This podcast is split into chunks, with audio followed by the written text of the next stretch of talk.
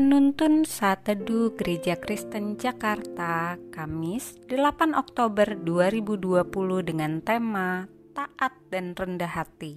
Firman Tuhan terambil dari Matius 3 ayat 13 sampai 17 berkata demikian. Maka datanglah Yesus dari Galilea ke Yordan kepada Yohanes untuk dibaptis olehnya. Tetapi Yohanes mencegah dia katanya, Akulah yang perlu dibaptis olehmu, dan engkau yang datang padaku? Lalu Yesus menjawab, katanya kepadanya, Biarlah hal itu terjadi, karena demikianlah sepatutnya kita menggenapkan seluruh kehendak Allah. Dan Yohanes pun menurutinya. Sesudah dibaptis, Yesus segera keluar dari air, dan pada waktu itu juga langit terbuka, dan ia melihat Roh Allah seperti burung merpati turun ke atasnya. Lalu terdengar suara dari sorga yang mengatakan, Inilah anakku yang kukasihi, kepadanyalah aku berkenan.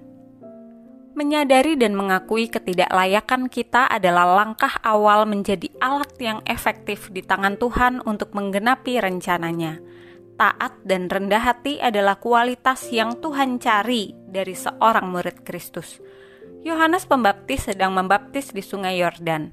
Banyak orang berdosa dari Yerusalem, seluruh Yudea, dan daerah sekitar Yordan datang kepadanya untuk dibaptis setelah terlebih dahulu mengakui dosa-dosanya. Itu adalah baptisan tanda pertobatan, dan Yohanes tahu betul Yesus tidak membutuhkan pertobatan. Yesus tidak berdosa. Yohanes juga sadar ia tidak layak membaptis Yesus. Ia hanya suara yang berseru-seru di padang gurun untuk mempersiapkan jalan bagi kedatangan Yesus. Dalam kerendahan hati ini ia menyadari, membuka kasut dari kakinya pun aku tidak layak. Itu pula sebabnya ia menolak ketika Yesus meminta dibaptis olehnya. Sekalipun di kemudian hari Yesus berkata bahwa di antara mereka yang dilahirkan perempuan tidak ada yang lebih besar dari Yohanes Pembaptis, namun Yohanes tahu diri dan sadar ketidaklayakannya. Tetapi setelah mendengar perkataan Yesus, Biarlah hal itu terjadi, karena demikianlah sepatutnya kita menggenapi seluruh kehendak Allah. Sekalipun ia merasa tidak layak, namun demi menggenapkan kehendak Allah, Yohanes menaati Yesus. Mungkin kita sudah cukup lama menjadi orang Kristen. Kita mendapatkan banyak karunia untuk melayani. Kita diberkati dengan kelimpahan, atau kita mendapat nama besar dalam kekristenan.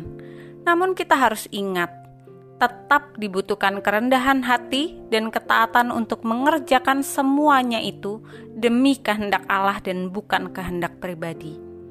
Ketaatan yang sejati berasal dari kerendahan hati karena menyadari bahwa kita cuma alat di tangan Tuhan yang bahkan membuka kasut dari kakinya pun kita tidak layak.